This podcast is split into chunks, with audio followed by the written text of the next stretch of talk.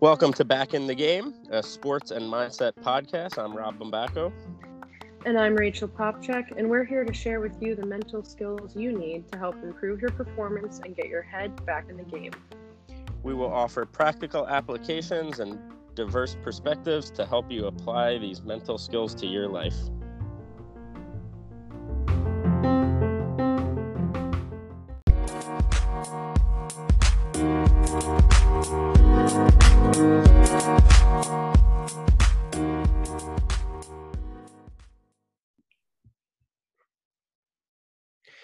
Welcome to Back in the Game, a sports and mindset podcast. I'm Rob Bombacco. And I'm Rachel Popchak. We're excited to, today to have Rob Palante uh, with us today as our, our guest. Uh, Rob grew up in Mississauga, Ontario, suburb of West, uh, a suburb west of Toronto. Enjoyed many sports. Like most Canadian kids, though, he gravitated towards hockey, uh, excelled in that sport and played at the highest competitive level in the city. Rob was drafted 52nd overall in the OHL draft in 1986 by the Sudbury Wolves, uh, but instead chose to pursue a scholarship. Rob had multiple offers, but chose to go to Michigan Tech to be a Husky in the fall of 1987. After missing his draft year due to injury, he was invited to attend the Minnesota North Stars training camp in 1992 Spent the next few years in the minor leagues, never quite finding his stride. After leaving the game in 1996, he turned his attention to the business world and spent the next 23 years building a resume of success in sales, business development, and corporate leadership. Today, Rob has given has been given a second chance at life after a near-death motorcycle accident in 2015. His new mission is to help young athletes develop an invincible mindset and help them build a foundation of core values and character that will propel them in their sport and life after sports. Rob, thanks for joining us today. Hey guys, thanks so much for having me on. Appreciate it. No problem. So, read a little bit about your your uh, background in sports, but can you tell me a little more about uh, your playing career, how you got started, um, you know, in, in the hockey world? Yeah, for sure. Well, you know, as I said in my intro, uh, like a lot of Canadian kids growing up, um, uh, I was played a lot of sports. Um, my father had a big influence on me. He was a hockey player um, and grew up in in the uh, you know played at St. Mike's, which if you're from the Toronto area, you know that St. Michael's College was a breeding ground for athletes, especially hockey players back in the, the 50s and the 60s. Uh, so you know he played with a lot of greats like um, the Mahovlich brothers, Frank, uh, Gerry Cheevers, uh, Cesar Maniago, some names that young people okay. are going, who are these people? uh, but they were household names that that I grew up with. So, um, you know, I played. Um, uh, uh, my parents might put me into hockey. My, in fact, it was my mother that said, you know, if he's going to play, he better learn to skate. So she put me in figure skating first, Rachel. So nice. before I even started playing, I was learning how to use my edges, which was probably a good thing. It helped me out. Um, but I did propel um, at the sport.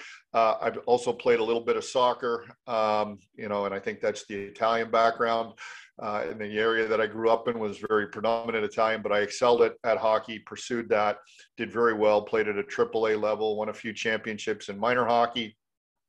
Uh, had to make a decision um, between playing junior and college. Uh, and, um, you know, after weighing it out with some advice from my dad, I chose the college route, turned down Sudbury, and played a year of junior in Bramalea and then um, I had a few different offers, and I chose to go to Michigan Tech, where my father was an alumni, and uh, he had won the first uh, NCAA championship that Michigan Tech ever won back in '63. And so off I went to Michigan Tech as a true freshman. Um, and you know, looking back on my story now, we can get into a little bit. This is where I started to run into a little bit of adversity and not knowing how to handle it or how to deal with it because at that point my trajectory was you know as i thought and a lot of other people thought i was headed right to the next level which would have been you know uh, on to junior college sure. and then pro yep um, and um, you know my my career took a little bit of a of a sideways uh, turn when I got to Michigan Tech, and um, I had a, had an injury that was self-induced. Basically, my third day on campus, when I um, I was at a frat party, uh, my very first one as a 17 year old, and wound up being one of the last guys there. Uh, I was with Randy McKay. So if you're from New Jersey, you know Randy yep. McKay is. Mm-hmm. Um, Randy's not wasn't afraid to drop the gloves. He was a senior. I was a freshman. We got into a little altercation with some guys in a parking lot. I broke my hand. Jeez. Oh boy. Welcome to the NCAA. Had not even stepped on the ice. We had not even started training camp yet, and that did not sit very well with the staff. Um, so uh, my first year was difficult and uh, um, I had a broken hand, had to have it reset. Mm-hmm. Uh, didn't get to even participate in training camp. Um, I only got into six games, wind up, you know, becoming redshirted, and uh, the relationship between the coach and I started to spiral. Sure. Um, we'll kind of fast forward a little bit. Uh, that relationship in my junior year, um, I I took a lot of it personally and wasn't doing the things that I would recommend to a young player today. And um, I let my emotion get the best of me. Uh, and uh, halfway through my junior season, uh, I packed my stuff up and I came home. I was still young enough. I had some junior eligibility, played a half year a junior, and then um, I continued my education out at Acadia University in uh, in Nova Scotia. Um, relying just solely on talent at that point. I was invited to five NHL camps and chose to go to Minnesota. Had a decent camp, not drafted player, um, mm-hmm. you know. So I'm I'm competing against draft picks and sure. uh, and I hung in. and got sent down to the I, down to the coast, and you know the whole minor league battle to try to get back up there began and you know you're a young player and now there's alcohols and there's all kinds of other temptations that are fun. Mm-hmm. um, anyways i walked away from the game after four years in the minors and then started to pursue my my professional career in, in business. Okay awesome. So you, you kind of hit on a, a number of different things. My my follow-up was going to be you know some things that you know now that you know you would kind of tell your younger self um, in terms of like mental performance and mental skills.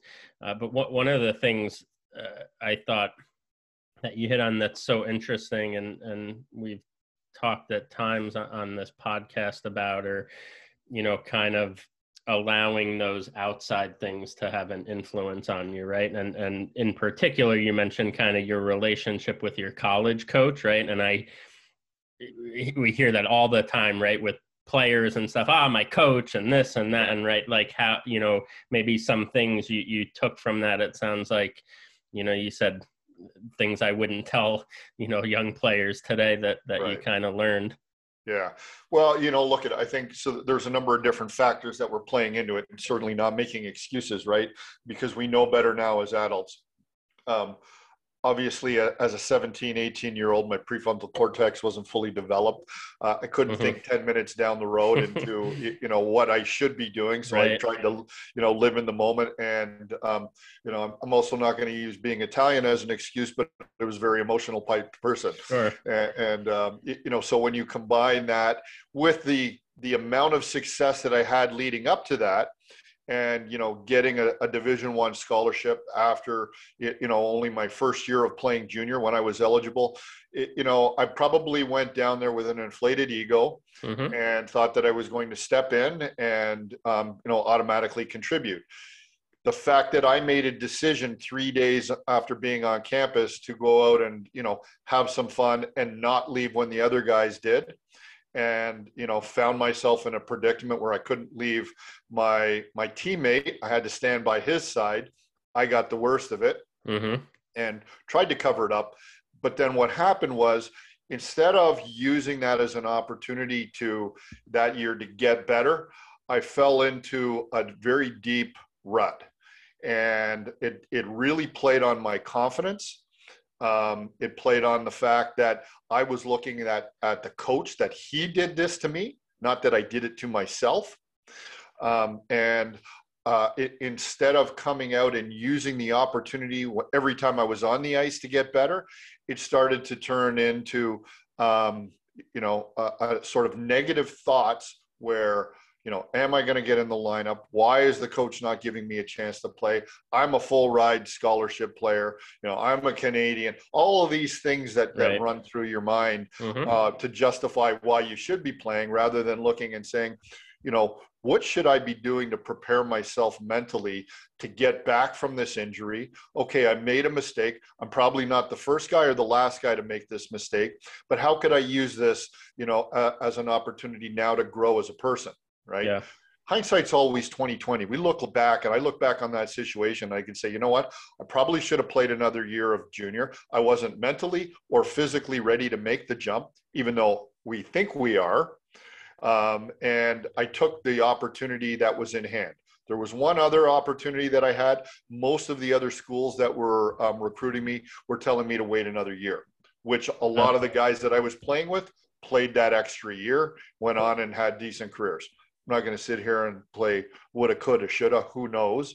This was the path that that I took, and um, you know, so I carried that with me for a long time, and through my my the three years that I was there, um, it, you know, there was a lot of resentment towards the coach, and you know, likewise coming back the other way, different times. I understand coaches didn't really communicate a lot with you.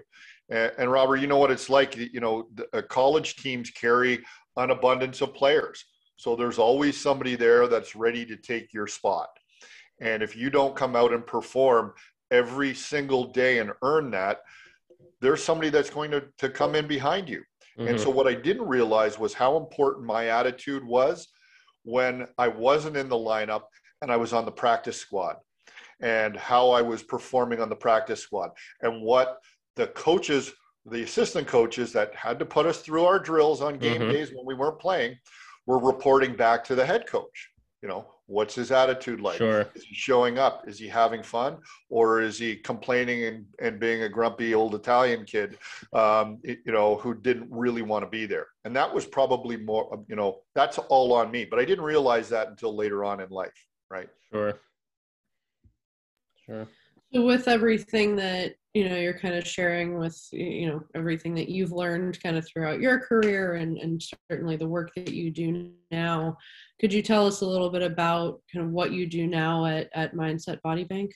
Yeah um, so so thanks for asking that question. Um, you, you know i just turned 52 years old a couple weeks ago and um, i didn't really figure out who i was until i was about 45 years old and I had an incident that happened to me in 2015. I was going through a divorce. I had two young kids, and I was hit head on. My, my uh, I was out on a Saturday morning on my Harley. I was actually going to pick up my daughter at her mom's house. I was coaching her little soccer team, U U8 or U9 year old soccer players. I was two blocks away from the house, and I had a woman on her phone make a left hand turn into me, and um, you know, uh, pretty much crushed the left side of my body. I got tossed off the bike. I was, um, you know, obviously uh, hurried into uh, Hamilton General, um, and I was given my last rites the first night I was in the hospital. Uh, I had so much trauma, internal bleeding, um, and damage that they weren't sure if I was going to make it through the night. Uh, I'm wow. sitting here as a testament to you guys that obviously I did. Mm-hmm. And, um, you know, after a week and a half of, of being in ICU, uh, I'll never forget this. I had a nurse come to me when I got released and she said, we've had a lot of people, uh, young, young people on bikes that have, you know, had less injuries than you and not survived. You've been given a second chance at life. Don't waste it. You know, at that wow. point, I was told I was going to be in the hospital for 120 days minimum. Um, and so I had a lot of time to start to reflect back on my life up until that point. And, you know, what, you know, you want to call it a come to Jesus meeting. Uh, well, I was that close to, to spending my time with him, but I looking back on all the decisions that I had made over the course of my life up until that point, um, where I was pointing the finger and blaming others or looking for excuses. Um, I owned all of them while I was lying in that hospital bed. Mm-hmm. And that nurse's saying really stuck with me. And I didn't know what it meant because I still had a long road of recovery ahead of me.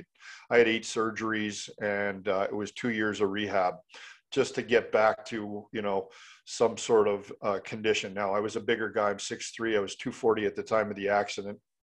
Probably that saved my life. A smaller person would have been would have been crushed.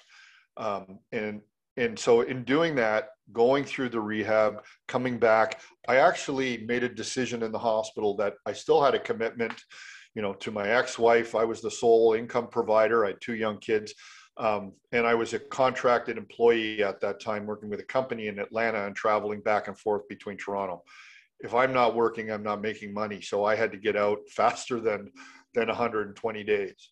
And so i actually walked out in 40 and wow. i had gone through i don't know what happened in there but you know it was diet it was the the mental change that i made it was that commitment to healing and getting better.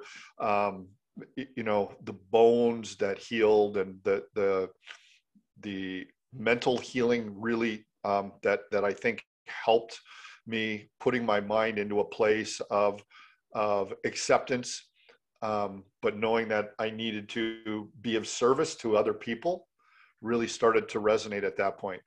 And so when I got out and I was going through my two years of rehab, I started to feel this calling that there, you know, there was more than my life, and it wasn't just this corporate world and driving fancy cars and putting on a suit every day and, um, you know, chasing dollars.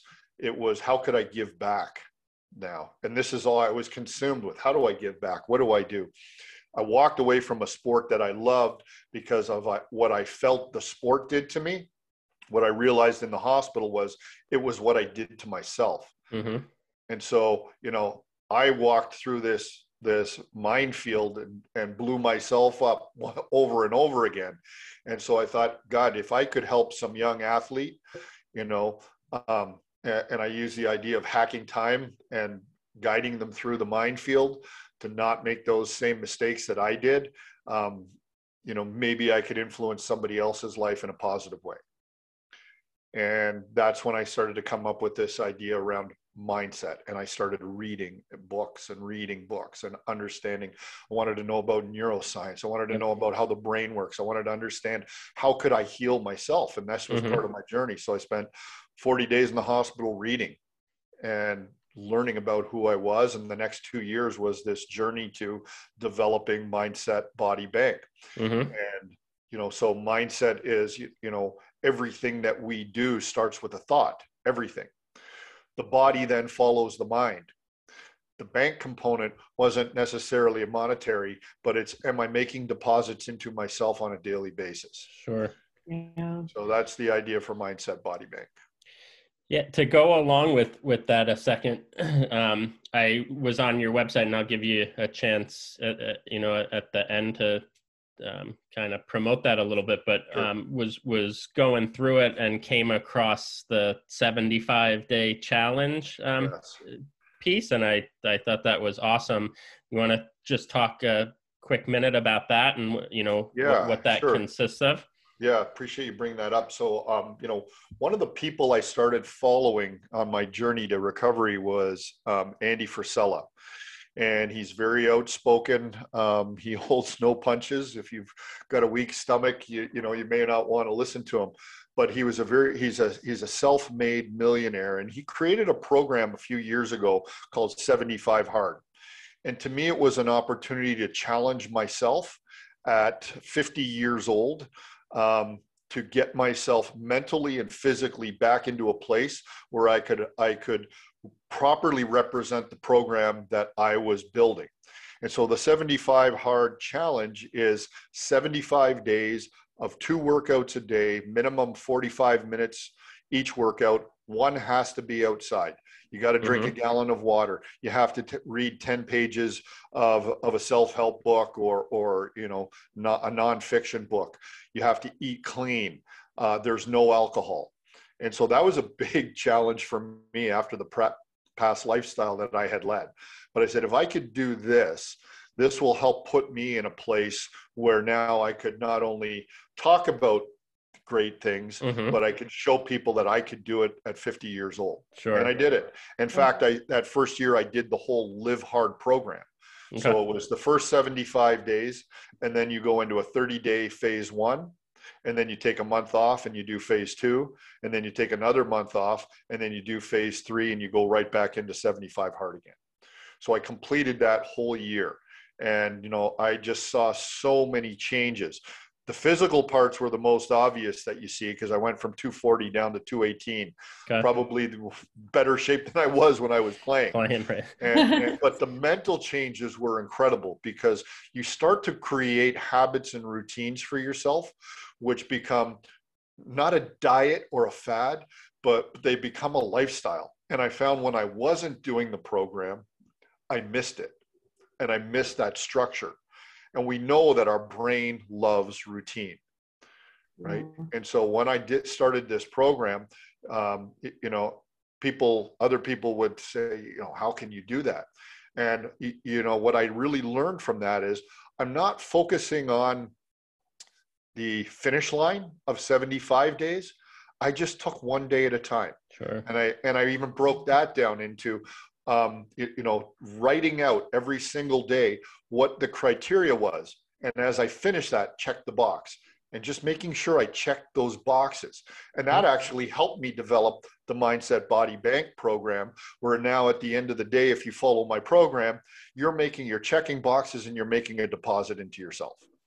So that program is very instrumental in in you know my uh, my my rehabilitation and my mental, my physical, but also the development of my own program. That's awesome. And I love kind of the way you're talking about creating that routine and the way that you broke that down and kind of checking those things off. Um, you know, I think that like all of those things are such important mental skills for us to use on a daily basis. And I mean, it really apply to everything kind of across the board. But through all of the things that you're you're sharing and kind of the, the personal development you've done, the career development that you've done, what's maybe one of your favorite kind of go-to mental exercises that that you practice Uh, it, it's a it's a great question uh, because I think it's one that comes with a little bit of maturity. And if you would have asked me to do this when I was an 18 or 19 year old athlete, I probably would have giggled and looked sideways at you. But visualization and meditation yeah. are you know probably the two you know depending on how you want to identify it. And i would throw breathing into that because breathing is such an important part of what we do. We just do it unconsciously but when you start to consciously think about it um, and you put yourself into a meditative state and i try to do at least 10 to 30 minutes a day or or multiple times a day i find that i'm actually more um, I, I become more creative. Um, I become a lot more calm. Um, I'm, I certainly don't have that reaction the way that I used to with emotion. And I've now learned to replace emotion with a behavior. And that comes from being, you know, doing that, going through that meditative and visualization state and paying conscious attention to my breathing. That is my go to every day. I recommend it for anybody that that that any athlete, any person Mhm. should spend time focusing on that. Do, do you have with you mentioned kind of, you know, if you would have said that to your 18 year old self, you would have given a side look there. Um, you know, I think that's uh, with the younger kids, oftentimes the the reaction um, you get is is there anything that you kind of do with the younger athletes? Because i agree i mean i think visualization is such an important tool you know to to create and and to set that foundation at a at a young age any way that you go about it with the the younger athlete to kind of just introduce them to that or at least you know get them thinking uh you know about it a little more and how it could be helpful. Yeah, I, and I think that you know it's a great question because you know we know that when you work with young athletes, they're very anxious, right? Mm-hmm. And to get their attention for any period of time, and especially what we've all gone through these 18 months of COVID, right? Yep. These kids are sitting in front of screens all day. You know, the last thing they want to do at the end of the day is is have you know another Zoom meeting sure. or Zoom session. So you know, I would always start, and I worked with a, a bunch of athletes during that period of time. I because I launched my program about four or five months before COVID, so mm-hmm. I was I had to do a pivot and learn all yep. this stuff, right? all yep. of a sudden now, I, you know, I'm I like to be in front of people. Now I'm yeah. sitting in front of kids on the screen, so yep. I feel the teachers. One of the things I made them do was I all made them turn on their screens so that I could see them. They had to sit front up straight, and I had to look at their faces we started each day with a little mantra that I created that we created the team each team would create mm-hmm. and we would recite that little mantra and then I just asked them to just sit up tall, close their eyes, and I would just walk them through a, a, a you know a, a, little five minute meditative yep. thing, just a visualization. Picture yourself on the ice or on the mm-hmm. field. I work with different athletes. Um, you know, think about some of the, the you know the positive things that you have done. Create this highlight reel in your mind. Um, sure. You know, and then when you come out of that and you relate it back to their idols we know now today how important this is to the top-notch athletes. Yep. And if you tell them, mm-hmm. you know, that you know the the Sidney Crosbys and and whoever it is that they're looking up to these days are actually using these techniques to improve their performance, and when you can mm-hmm. relate to them and tell, let them know that, you know, whenever you step on the ice and do a drill and you're doing it over and over, if you do that in your mind, your body doesn't know the difference. Mm-hmm. So those mental reps are just as important as the ones you're physically doing. Yep. They stop yeah. and they think about that. They go, so I could just sit in my room and practice in my yeah. head. Well, yeah, essentially you can, mm-hmm. right? With some guidance. And so once they've done that a couple of times and they start to see some progression, well, now you've got them bought in. Yeah right? Right. But it's it's kind of getting them through those initial hurdles, tying it in with somebody that they know of who is sure. doing it, mm-hmm. and and letting them know that this is a tool that you can use that they didn't talk about when I was playing, right. you know, back in the 80s and the 90s, right? Yeah. So yeah. so absolutely.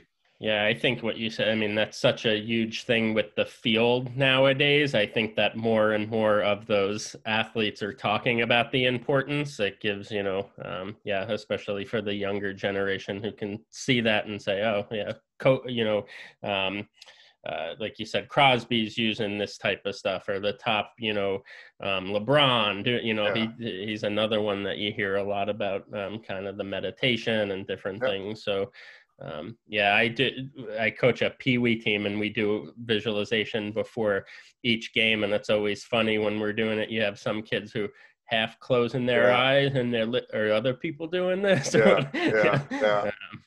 Um, it's it's so important, and I think it's important too now. Um, you, you know that and i know a lot of coaches at at all the different levels from the nhl right down you know through junior and college mm-hmm. they become a lot more open to you know the type of services that that you guys and I are all delivering right? They realize that you know the days of you know I used to walk into my coach's office when I wasn't playing and say like what am I not doing? I think I'm doing the right things in practice. I think I have a good at I think I'm you know and the best advice I got was be patient keep working. How does how does that filter through a 17 18 19 year old's mind? You know mm-hmm uh, one of the coaches that I'm close with in the OHL today says, "Look," and he's he's my age, a couple of years older. He says, "I got to be the Google button." Because when they come to me, I got to have answers. I can't just tell them do what I tell you to do anymore, you know, right. because the kids need to know why right? And then they've got, they might have mental coaches, they might have nutritionists, strength and conditioning. They're all coming in with this, you know, and parents we know in minor hockey, they would need to know why more than the kids do. Right. right. So if you can give them those answers, it shows that you're interested, and you know, and, and it shows that you're looking for um, to help develop them, not just as as athletes, but as individuals. And I think that's the most important thing. Yeah. You know, um, you know, I always tell the kids not to deter them, but you know, not all of you are going to make a living being professional hockey players or football players or soccer players. Mm-hmm. Once you understand that, what you're really trying to do is figure out, you know, um, who your authentic self is. Right. When you know who you are and why you're doing it, and you figure that out, uh, you, know, now you can start to fill in, you know, fill it in backwards. Sure. And and that starts with you know what your outcome goals are, and what your performance goals are, and then what the process is to go through that. Yep. And and so when you explain it to them, I think they appreciate it rather than just saying, "Do what I tell you." right. You know, when's what we did. Put Mhm. your head down, go through the boards. Sure. okay, coach. Absolutely. Well, this was awesome. I, so much uh, great information. Uh, I want to give you a second, you know, promote your website if you have uh, Twitter or any any social media things you want to kind of put out there. Yeah, so I, I use Instagram. Um, it's everything is at Mindset Body Bank. Instagram. I'm not too big on Twitter. I'm still figuring that one out. hmm Um, I, I have a Facebook page. Uh, my website is Mindset Body Bank. Um, you know, I, I have different programs for you know groups, for individuals, uh, for teams as well. So uh, you can you can find me on on those uh, those social media platforms, and and by all means reach out, ask questions, make myself available all the time. Awesome. Sounds great. Uh, thanks again so much for for joining us. It was a pleasure talking with you. I appreciate it. Uh, wish you guys all the best. Rob, Rachel, thank you so much for your time today. Thank you. Yeah. Take care. All right.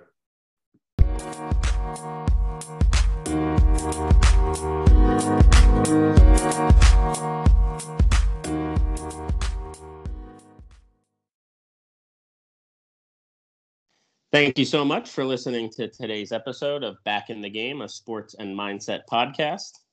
Please make sure to join us next time as we continue to discuss the mental skills you need to get your mind back in the game and perform at your best.